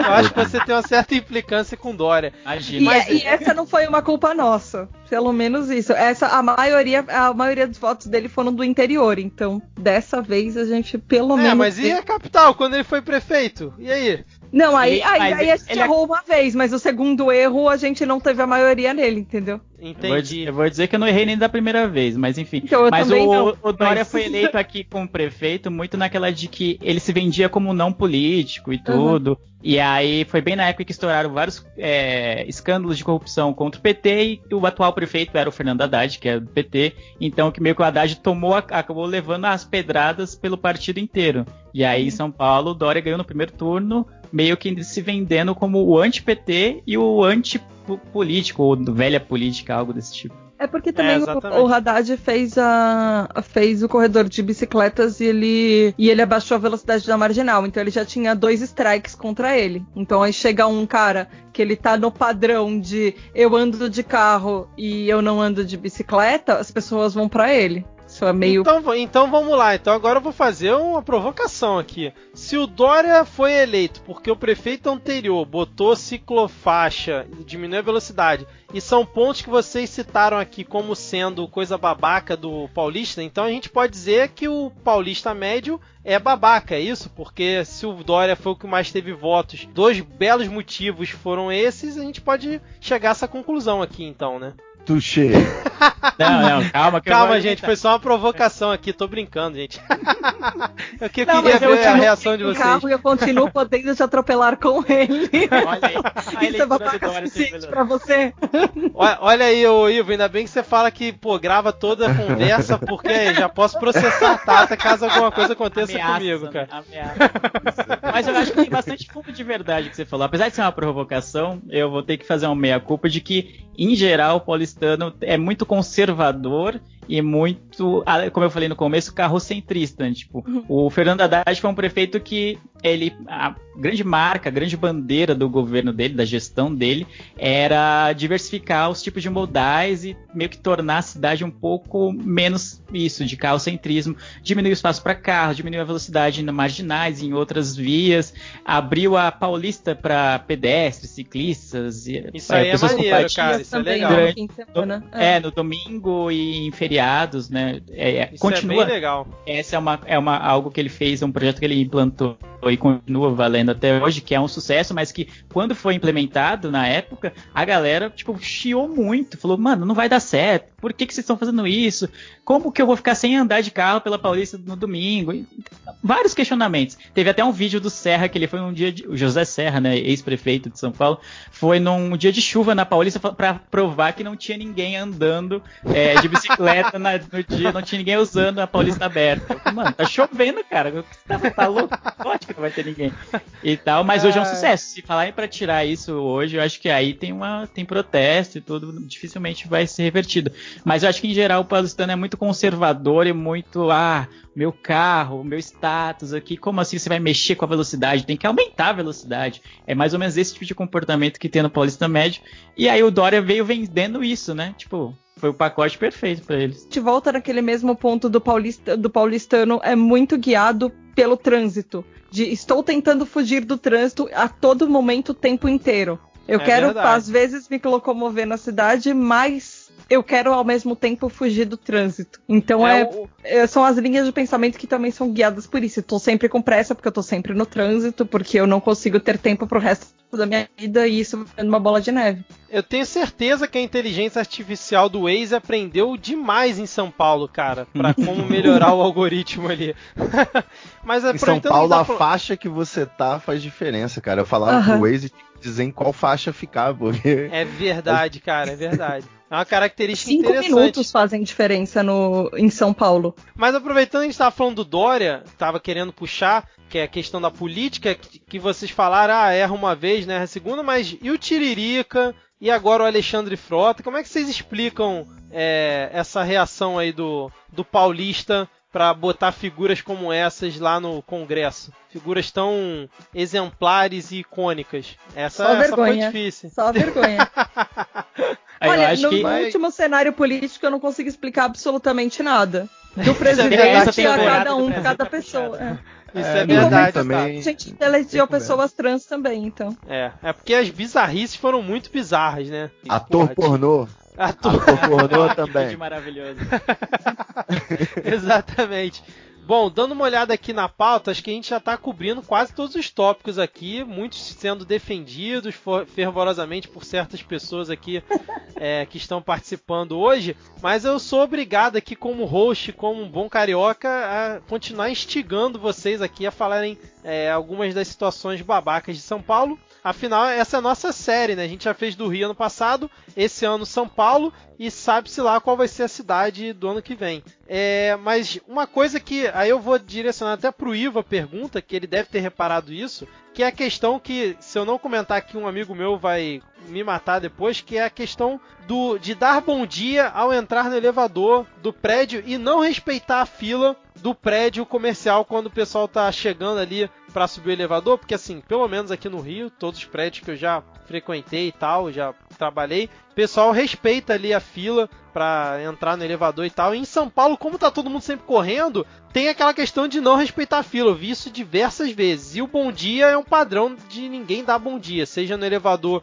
do prédio comercial ou residencial. Pelo menos eu é, enfrentei isso várias vezes. Eu queria ver a opinião de vocês, principalmente do Ivo, que é um cara que veio de fora para São Paulo, se a minha visão tá equivocada, se essa não pode ser considerada uma situação babaca, se foi uma coisa pontual que eu vivi, como é que vocês conseguem enxergar isso? É, eu tive uma experiência de realmente sentir falta do Bom Dia, morando no Butantã e frequentando algumas regiões ali. Depois, quando eu fui morar, aí eu vendi meus rins e fui morar ali na Bela, Bela Sintra, na Consolação, é, as pessoas não davam bom dia também, mas mais por aquilo que eu falei, né? Muita gente o tempo todo, então você nem perde tempo. Porque às vezes a pessoa não dava bom dia, mas puxava um assunto, perguntava, ah, vamos ver um Netflix lá em casa e tal. Então, no centrão ali, perto da Augusta, da Paulista, até rola uma abertura social, interatividade, mas o bom dia não. O bom dia o pessoal não usa. Não sei porquê. Uma questão de respeitar a fila, você não, não Cara, isso aí, com isso, eu não? acho, olha só, eu acho que você deve ter tido uma experiência muito sui generis, assim, muito atípica, porque para mim o paulista respeita todas as regras e o carioca não respeita nenhuma. Essa para mim é a, é a regra geral, digamos, né? Então, Entendi. se tem uma fila, o paulista vai saber respeitá-la. Agora, o carioca não.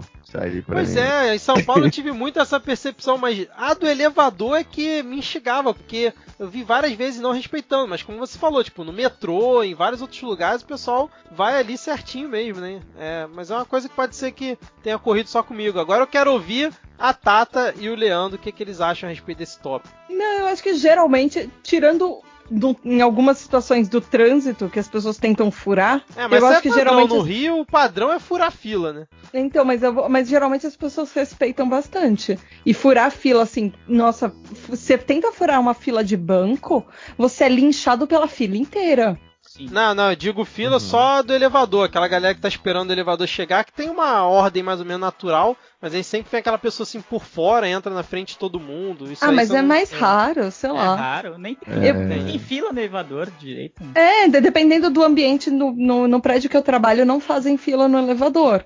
Mas. Mas as pessoas, assim, no, em, em outros Cara. ambientes, quando tem uma fila, as pessoas respeitam. E, Eu sei que foi uma aconteceu, situação o que babaca que, eu convivi, então. Não, não. Vitor, é porque em São Paulo as pessoas são tão organizadas que essa- essas pessoas que passavam na frente aí que você nem via, nossa, o cara passou na frente já eram os prioritários, eles já os maior de 60, o cara que tem um.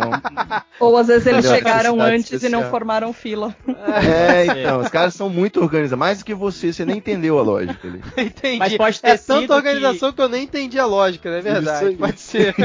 Não, mas pode ter sido que. acostumada com pessoas falando bom dia, assim. Tipo, eu, eu costumo falar pros porteiros do prédio, Ah, ver não, merda. no meu no Você prédio onde pode eu gostar, moro. você pode gostar de São Paulo, mas não precisa mentir também. Não, não, não, mas, assim, é, uma- não, mas é um costume meu, assim. Mas, no, por exemplo, no, no elevador do trabalho, não é necessariamente sempre que eu falo. Às vezes, quando tem alguém que, eu, que é do, da empresa, mas não necessariamente todo dia para todo mundo que, que trabalha naquele prédio. Só na empresa que eu tô tem 600 pessoas. É, são dois andares do prédio, imagina todos os outros, ele tem mais de 20. Não é todo dia que eu vou ficar falando toda hora bom dia para todo mundo que entra no elevador, cabem 50 pessoas. Caramba, que antissocial, cara. Pô, fala Ah, meu, sério, tipo, não tô- não tomei meu café ainda, sabe? E você, Leandro, dá bom dia no elevador? No Às elevador vezes não. sim, às vezes não. É, às, às vezes não. Tem um, tem um caso que é interessante que é de quando alguém segura o elevador pra você, porque aí você Ah, é sim. obrigado a dar bom dia, a ser cordial com essa pessoa, entendeu? Aí meio que quebra o gelo porque ela segura o elevador pra você, fez uma, e fala, caramba, da hora, pessoa gente boa. Aí fala, bom dia, bom dia. Aí quando ele sai do elevador, tchau, tchau, bom trabalho. Mas de resto, meio que, eu não sei se é por ser escroto, eu acho que é mais por um misto de vergonha com tá muito cedo ainda, eu nem acordei direito, então eu preciso do meu café, que nem a Tata falou. E eu acho que juntar essas duas coisas de. É um ambiente meio estranho o elevador, porque são pouquíssimos segundos. Você não vai conseguir trocar uma ideia com alguém de verdade. Não vai conseguir nem perguntar direito do clima. Então, entre começar uma conversa que não vai terminar e não começar, a gente prefere não começar. Acho que fica nisso. É, Eu costumo cumprimentar os porteiros do que eu passo. Isso, sim. tipo, Uhum. mas, mas, quando, mas na aglomeração não necessariamente eu falo. Às vezes é, tem esse negócio de você não sabe como se comportar. É, Porque exato. Não tem um código. não é direito. muito sociável necessariamente, sabe? Às vezes a gente é meio tipo bicho que fica dentro de casa assistindo Netflix, às vezes. Mas, olha só, por outro lado, vou ser justo aqui também. Nos, nos lugares que, né, na- aqui na roça, para falar em bom português, muitas vezes você chega numa rolê, você tá numa festa ou alguém chega e a pessoa, por opção, ela finge que não te vê. Tá transparente ali, entendeu? Já em Sim. São Paulo, a pessoa chega numa festa, ela vai de uma a uma. Tudo bem que é um beijo só pra economizar, mas ela vai em todo mundo. Opa, opa, boa noite, opa, como vai, não sei o quê. blá, blá, Isso é blá. verdade. Fala com todo mundo. Isso também pode É, ser então. considerado uma coisa babaca, né? Sacanagem. é, pode. Tem um lado bom aqui. Mas aí entra no- na teoria que eu falei, de que no elevador você não vai ter tempo pra ter um diálogo de verdade. Então, pra que você começar? Tipo, fazer só pela obrigação é melhor não fazer. Na festa, que nem o Ivo acabou de falar, não. É um ambiente que você vai passar muito tempo com as pessoas, então convém você cumprimentar todo mundo quando você chega. Então, então fica aqui a denúncia. Leandro diz que dar bom dia é obrigação e não educação. Ah, Denúncia isso aqui. é. E no elevador você sempre pode enco- encontrar aquele seu chato que você não gostaria de estar no elevador junto com ele também, né? Tem sempre, sempre essa opção. Aquele seu vizinho que reclama que você tá gravando podcast à meia-noite e ele, e ele começa a interfonar falando que você tá falando alto. Às vezes acontece você encontrar no elevador de manhã e você não tá querendo muito olhar pra cara dele, não. Mas sobre a, a situação que o Vitor descreveu dele na fila, a, a, tal experiência ruim que ele teve com a fila no elevador, eu acho que o pessoal de São Paulo é organizado com a fila e respeita muito isso. Mas talvez ele, por cari carioca que é, talvez tenha demorado meio, meio, meio segundo a mais para entrar no elevador, que foi o suficiente pra galera falar, mano, esse cara tá embaçando na minha frente. Já entrou e já passou na frente. E aí ele ficou, caramba, o pessoal aqui é muito hostil. Cortou fila, como assim, no elevador? Aí ele ficou com essa impressão, mas talvez ele tenha levado meio segundo a mais, o que foi o suficiente para a gente, com pressa, como sempre estamos, achar que. Que passada de pano, hein, Leandro? Que passada de pano maravilhosa. Tudo bem, vou aceitar agora tá tocando argumento. crioulo. Tô tocando crioulo, não existe amor em SP agora ao fundo. Ah, mas levantando esse ponto. É, eu lembrei de uma situação que é, é, quem mora em São Paulo há muito tempo e já pegou todas as linhas de metrô pode ver a diferença entre cada o, o usuário de cada linha. Eu uso muito a linha 3 porque eu moro aqui na Zona Leste, a linha vermelha, que é a das linhas mais cheias e tal. A pessoa, a população da Zona Leste indo pro centro trabalhar. Então o pessoal na linha 3, mano, tá tipo, em modo NFL, tá ligado? Tipo, é, pronto é, é que vai pra Barra Funda? Isso, é Corinthians Itaquera, Barra Peguei Palmeiras, muito, Barra peguei Funda. muito essa. Isso. Então ela tá pronta para te derrubar ao menor sinal de, de titubeação, assim, que você tenha. O melhor titubeio. Na, quando ele chega na linha azul, que é a linha tipo, que você faz baldeação ali na Sé, ele continua meio hostil, mas já vai dando uma, uma certa, mais ou menos relaxada. Mas aí o pessoal vai chegando na verde, que são as linhas, tipo, a linha que passa pela Paulista, ou na amarela. Na amarela parece que o pessoal tá tomando vinho e, e fumando charuto, tá E é a mesma pessoa, a mesma pessoa que tava na estação de graça e te dando derrubou, cotovelada. Tirando cotovelada, tá lá, tipo, trocando e falando sobre a bolsa de valores na, na linha amarela, tá É muito bizarro e é muito real isso. Denúncia, Leandro diz que pessoas da Zona Leste são hostis. Ah, e Mais tem a, aquela linha da. Aquela eu linha do Corinthians. Mas eu queria puxar aqui mais um, alguns pontos é, rápidos, que é o seguinte: é, o cheiro do Rio Tietê e Pinheiros é uma situação muito babaca de São Paulo, né? Essa, essa aí vocês vão ter que concordar comigo, pelo menos cheiro, uma. Che, cheiro, cheiro de macadâmia? Aroma. Aroma desse você tá reclamando? Cheiro, eu acho que cheiro se acostuma acostuma, o nariz acostuma, a vida acostuma. Acostuma o mesmo, é problema é, é, a baixa taxa de oxigênio no ar de São Paulo. Isso aí é um problema. Também acostuma. É Fala para as pessoas de Cubatão como é que elas estão vivendo. É, pois é. Então, outro ponto então que eu queria puxar aqui que é o seguinte. Mas é horrível que... quando no meio do verão, quando tá aquele dia de calor, calor, calor, ainda ou quando eles invertem o fluxo porque algumas vezes, uma, uma vez a cada sei lá quanto tempo, tipo quase semanalmente ou a cada 15 dias, não sei. Mas eles invertem o fluxo. Do, porque, teoricamente, que que aquele tá... negócio parado, o Tietê e o Pinheiros, teoricamente, ele não é parado. Ele tem um fluxo. E aí tem as usininhas no meio da cidade, elas invertem o fluxo para oxigenar justamente. Eu já vi isso acontecendo algumas vezes. E, e aí o cheiro fica pior. Ele sobe mais o cheiro, além dos dias de calor que pioram também. No calor é foda mesmo. No calor é foda mesmo, cara. Porra. Mas que, você fala mal de São Paulo, tem enchente para falar. Além do cheiro, tem um monte de coisa pra falar eu, mal. Eu tô, eu tô esperando vocês falarem, vocês um são locais, positivo, vocês estão passando pano aí, pô. Um lado positivo do ar de São Paulo ser tão poluído, né? Por exemplo, eu qualquer caminhada eu passava mal. O lado positivo é que você pode fumar sem remorso, porque, né? tá respirando aquela merda, então vamos fumar. Cara, assim, antes da Tata finalmente começar a falar mal de São Paulo aqui, das situações de oh, eu já falei mal pra caramba. já traí minha raça aqui muitas vezes aqui nesse podcast. Uma coisa que, cara, essa realmente para mim é a mais babaca de São Paulo, assim, mas é aquela coisa também cultural, né, que para mim me irritava bastante, que é chamar todo mundo pela primeira sílaba do nome. Pode ser o nome que for, a pessoa sempre chama pela primeira sílaba. Eu queria saber de vocês o porquê disso e se vocês também acham isso babaca ou se pra vocês é normal. Mas aí você tem que se decidir. Vocês falaram que paulistano, em geral, é muito antissocial, não tem calor humano nem nada. E aí quando nada. dá apelido, você fala que é, é Não, não é apelido, é preguiça. É, é, é preguiça porque Não, você mal conhece a pessoa, tá trabalhando com a pessoa uma semana, já tá te chamando de Ué, Vi, mas carioca Fê. me associar, mas Ah, eu tô- tô Vi, perdido para de show. Para de show. Você tá aqui com a gravação. Thay o Lê. Eu faço isso em uma gravação. Às vezes, eu mar... Às vezes eu marco de fazer teste de áudio com alguém. E aí, na... e aí eu tô falando com a pessoa e durante a gravação normal, no dia da gravação, eu já tô chamando de apelido. Olha é, aí. é. sei lá, normal. É assim que a gente foi criado. É a intimidade que isso, acontece. se ele tem um assim. trauma por não dá pra chamar o nome dele por apelido assim. Como é que as pessoas te chamam aí, Vitor? Aranha? I, né? Chama de I. I. O Ivo é isso. O Rio tem aqueles apelidos que as pessoas falam, tipo, uma palavra, sei lá, aranha. Tem nada a ver. tipo, Não, mas É, o o Leandro é o Leandreira. O- Nossa, É, tem muito dessa. né?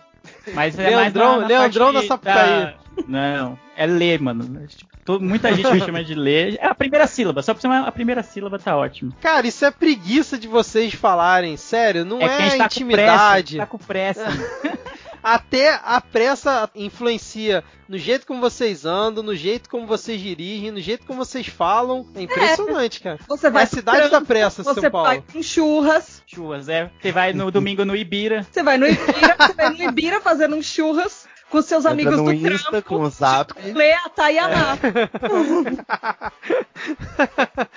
Então, beleza. Fui mais um voto vencido aqui. Tá difícil hoje aqui, cara. Então vocês não, não, acham isso babaca, serão. é normal. Não passarão, jamais. E aí, se você tá em agência de publicidade, ainda tem as palavras em inglês. Puta, isso eu acho, eu Nossa. acho zoado. Isso eu acho zoado. Isso é muito babaca de São Paulo, é tentar utilizar palavras em inglês no meio das frases, assim, no mercado Às financeiro é- tem muito também. Às, às vezes é coisa de. de ah, Profissão. meio, De assim. determinadas O áreas. deve estar acostumado também, porque publicitário, a gente fala muito em. é, no, em publicidade, você não fala que você vai fazer um comunicado, você vai fazer um job. Porque aí, às vezes, naquele job é, tem um monte de coisa, é uma campanha inteira que tem cinco Um e-mails. talvez. três- É, você vai fazer o freela. É muito de meio. É muito coisa de São Paulo? É.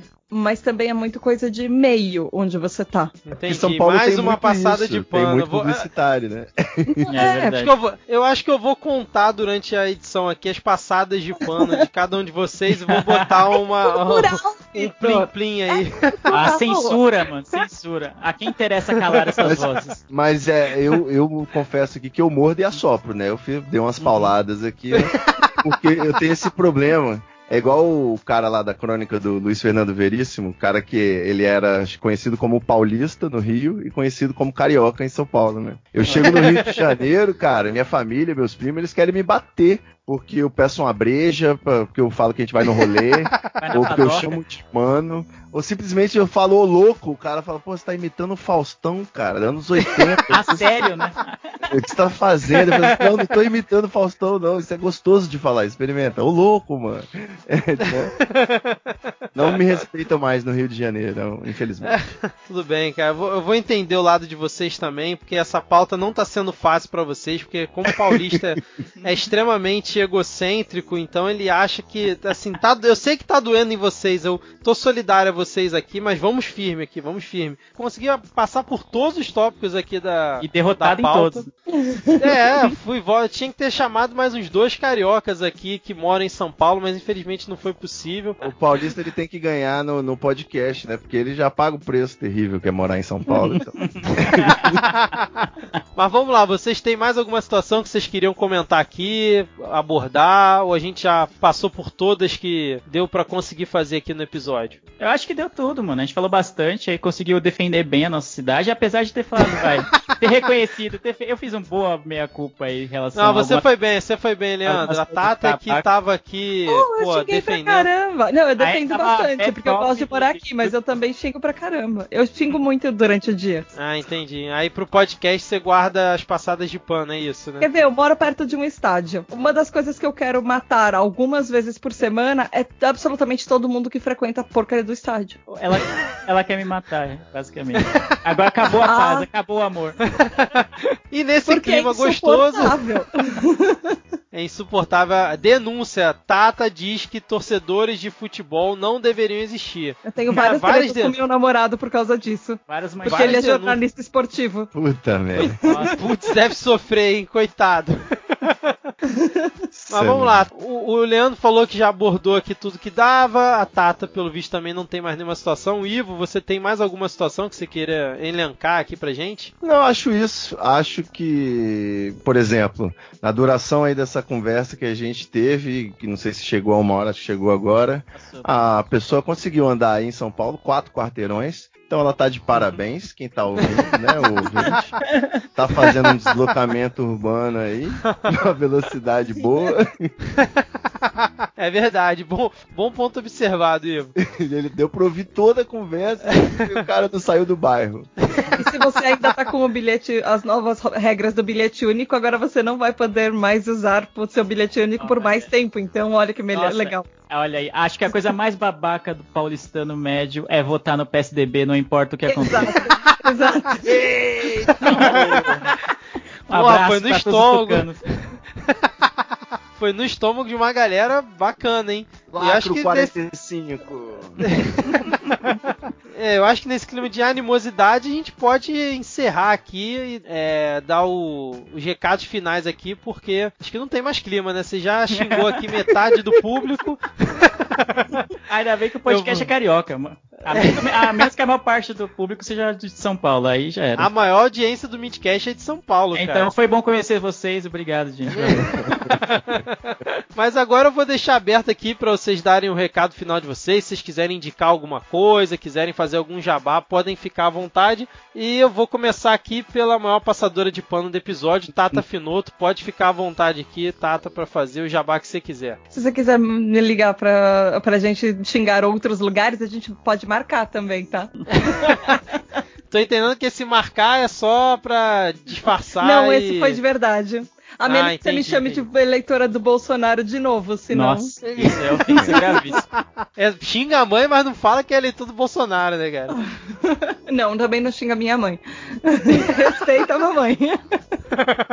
mas, ai, gente, desculpa, eu falo, eu falo muito, eu me empolgo muito. Mas, desculpa, primeiro. Segundo, obrigada. obrigada pelo convite. É muita emoção, gente. Terceiro, Leandro Ivo, desculpa, falei demais na vez de vocês. É o Woman's Planning o nome disso. Woman's Corrupting, aliás. Eu, te, eu, eu, tenho direito, depois de tanto man explaining que eu sou na vida. Mas, ouvintes, se vocês ainda não sabem meu jabá, agora, está, agora é a hora. Vocês podem me ouvir falando e quase ininterruptamente no meu podcast, que é o PQPcast, é o de Porquê para PQP, e a gente fala sobre uh, ativismo e sociedade com os plot twists da vida. Então a gente vai falar uh, sobre várias situações, uh, não necessariamente situações que acontecem em São Paulo, mas coisas que acontecem muito no Brasil inteiro. Por exemplo, a, o mito do Estado laico, por exemplo, situações indígenas, por exemplo, como é que é a história do feminismo no outro lado do mundo, por exemplo, a China, ou como é que ou como é que funcionam algumas coisas no mundo, não necessariamente só no Brasil, mas como, é, como são vistas algumas situações no mundo, por exemplo, qual a influência da questão palestina na, nos chiitas e nos sunitas que vivem no Brasil, por exemplo. Então, coisas que a gente fala por lá. E a gente tenta ser divertido. Não necessariamente é nosso foco, mas a gente não, tenta ser leve. Somos a Natália eu, um podcast 100% feminino. E lá também eu tenho um outro conteúdo, que é o único conteúdo da podosfera brasileira, que é sobre TDAH, que é transtorno de déficit de atenção. Se explica um pouco porque eu sou bem hiperativa, desculpem. Não é necessariamente uma culpa minha. E lá você aprende um pouquinho sobre isso. E se você tem pessoas que você conhece que são hiperativas, que são impulsivas, que são levemente distraídas, eu falo uma vez por uma vez a cada 15 dias só sobre isso lá. E, e pqpcast.com ou no Twitter eu sou arroba podprocura, que são os classificados da podosfera. Se você precisar de mulheres para gravar, se você precisar de pessoas para falar sobre qualquer coisa nas suas pautas. Se você quer fazer o seu próprio podcast e você ainda não encontrou nem editor, nem equipe, nem nada, e você nem sabe como começar ou como fazer um feed, as pessoas te ajudam lá. E é isso. Maravilha. Inclusive, eu usei essa semana os serviços aí do Pod Procura e consegui convidados excelentes para o nosso episódio de política aqui do Midcast. Fica aqui o agradecimento ao vivo aqui para Tata. Yay! que bom. Eu fico realmente feliz de ajudar, de verdade. A podosfera Maravilha. precisa se unir um pouquinho mais. Com certeza. Apesar das passadas de pano. é, vamos lá. Brincadeira, Tata. É, Não, Leandro. De boa, você passou pano pro seu estado também. E vocês, É, vocês, que, vocês que criaram aquilo que tá lá em cima. Isso, isso porque você não escutou o episódio de Situações Babacas do Rio. Não passei pano em nenhum momento pro Rio de Janeiro. Mas vamos lá. É, Leandro, faz o seu jabá aí, dá o seu recado final, fica à vontade. Bom, primeiramente eu queria muito agradecer o convite, de verdade, foi muito divertido gravar. Infelizmente falando mal da minha cidade aqui, mas eu tentei ser o... tentei não ser tão clubista e bairrista com a minha cidade, mas de verdade agradeço o convite. O Midcast é um podcast que eu ouço de verdade, eu ouço mesmo, gosto muito do, do podcast, então estou bem feliz de poder participar. E falando em Jabá, eu tô com três podcasts, eu vou tentar falar de maneira sucinta sobre cada um deles. O primeiro é a Miopia, que é um podcast que eu faço com mais três amigos dois aqui de São Paulo e um do Rio Grande do Sul. E a gente fala sobre séries, sobre filmes, sobre cotidiano, sobre vida adulta, sobre diversas coisas. Então é bem legal, é um podcast semanal, sai toda segunda-feira e você pode encontrar a gente em todos os agregadores, no Spotify e também no Twitter por podcast Miopia, também no Instagram e no Facebook pela mesma arroba. Então vá lá, o Vitor já participou do episódio de regionalismos, né? A gente falou. Foi muito uma... bom, muito bom. Foi divertido. A gente falou sobre Rio de Janeiro, sobre Rio, Rio, Grande do Sul, sobre Pará e sobre São Paulo. Foi bem diversificado, então bem, bem bacana mesmo. Então é toda segunda-feira. Também tem o Haja Coração, que é um podcast sobre futebol, que eu tenho com mais três amigos também. E são dois do Sul, dois aqui de São Paulo. A gente fala sobre tanto não, não tanto notícias, mas o que, o que fica no entorno do futebol, não tanto sobre resultados, sobre times e afins. A gente fala mais sobre o, coisas que permeiam o universo futebolístico e que são interessantes pra gente. Então esse é um podcast também quinzenal, então a gente também está em todos os agregadores, em todas as plataformas possíveis, menos no Deezer, que o Deezer é um, é um saco. Mas enfim. Complicado lá mesmo, cara. O Deezer é uma, uma porra. Mas enfim. E tem o meu podcast novo, tem três episódios quando a gente está gravando aqui, que é o Show Falar, que é, é, totalmente diferente dos outros, que não, não, é exatamente uma conversa. No Show Falar eu abro o, abri o microfone para alguma pessoa falar sobre o que ela quiser. E é isso, ela pode demorar 5 minutos, meia hora, 10 minutos, enfim, falar sobre a vida, falar sobre ela, sobre o que ela faz, sobre o que, o que ela trabalha. Enfim, é, fica a cargo dela. Pô, não põe... Arriscado isso aí, hein, é, cara? Arriscado, Você não sabe a pauta certo. antes. Não, não tem pauta. A pessoa tem liberdade para falar o que ela quiser. E é isso.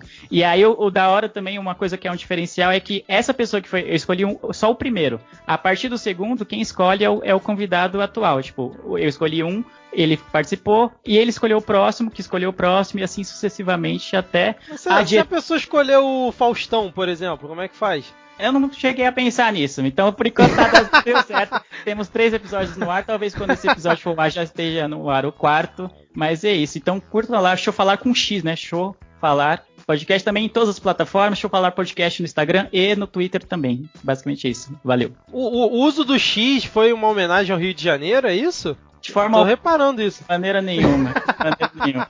Mas vejam lá que são episódios bem curtos. São, geralmente, os três que eu gravei tem no máximo 10 minutos, assim. Então é bem curtinho e é bem interessante. Tenho tido feedbacks bem bacanas. Então ouçam lá e me falem o que acharam. Show de bola. Então, Ivo, é, fecha aí também, dá o seu jabá, apesar que as pessoas que estão aqui com certeza conhecem o Treta Talks, mas manda aí o seu recado final, pode ah, ficar à vontade. Certeza. É, não, eu agradeço aqui o convite também, desde os tempos de blogosfera aí, tamo, tamo junto, ser com erro 500, né? Gostei, agora vou começar a acompanhar o Midcast. Eu ouço aqueles mesmos podcasts de sempre, né? Mas eu sou facinho para gravar. Já participei do Não Ovo recentemente, gravei um TH Show também com o Igor Seco. E tudo isso porque as férias agora acabaram finalmente, o carnaval tá aí, o ano novo brasileiro. E isso significa que o Treta Talks está de volta. A gente está com episódios prontos já e estamos soltando o que vai, a gente escolheu para ser o primeiro da temporada, que ficou muito especial, vai ser um retorno em grande estilo, digamos assim. E, enfim, já estamos com os episódios prontos para soltar, muita coisa boa. Estou animado o ano da Podosfera, né?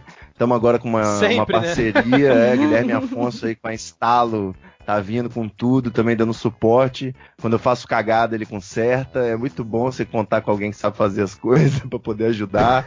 é, então é isso. Procura treta, de, geralmente acho que aparece primeiro lá o Treta Talks e são conversas semanais ou quase semanais, a gente falando sobre as loucuras da modernidade e as tretas do progresso são meus temas favoritos, as atualidades, né? Maravilha. Eu gostei muito daquele episódio que você jogou aquele board game com a sua família. Ah, muito bom, situação limite, é o que você faria. Isso.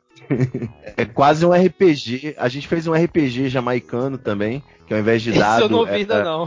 Você dava uma bola no baseado e quantas tossidas você desse era o número. é, foi muito produtivo no fim do ano. Mas beleza então, gente. Agradeço imensamente a participação aqui de vocês. Foi muito legal o episódio. Tô pensando seriamente em mudar o título do episódio para Passadas de Pano de São Paulo, mas aí quando sair no feed vocês vão ficar sabendo se eu mudei ou não. mas agradeço aqui novamente. A Tata já é de casa, já acho que já é a sexta participação da Tata aqui no Midcast. Por aí. O Leandro, é, o Leandro e o Ivo estão chegando aqui pela primeira vez, mas com certeza vamos tentar marcar próximas pautas pautas pra gente. Vamos marcar, né? Vamos marcar ou não vamos marcar? Vamos marcar, vamos marcar. É, Só escolher para... que a gente vai falar mal, né? Só falar. Mas agora é hora de dar tchau para os ouvintes e vamos lá. Tchau, tchau. Valeu. Tchau, tchau. Beijo valeu. Tata. Tchau. Abraço.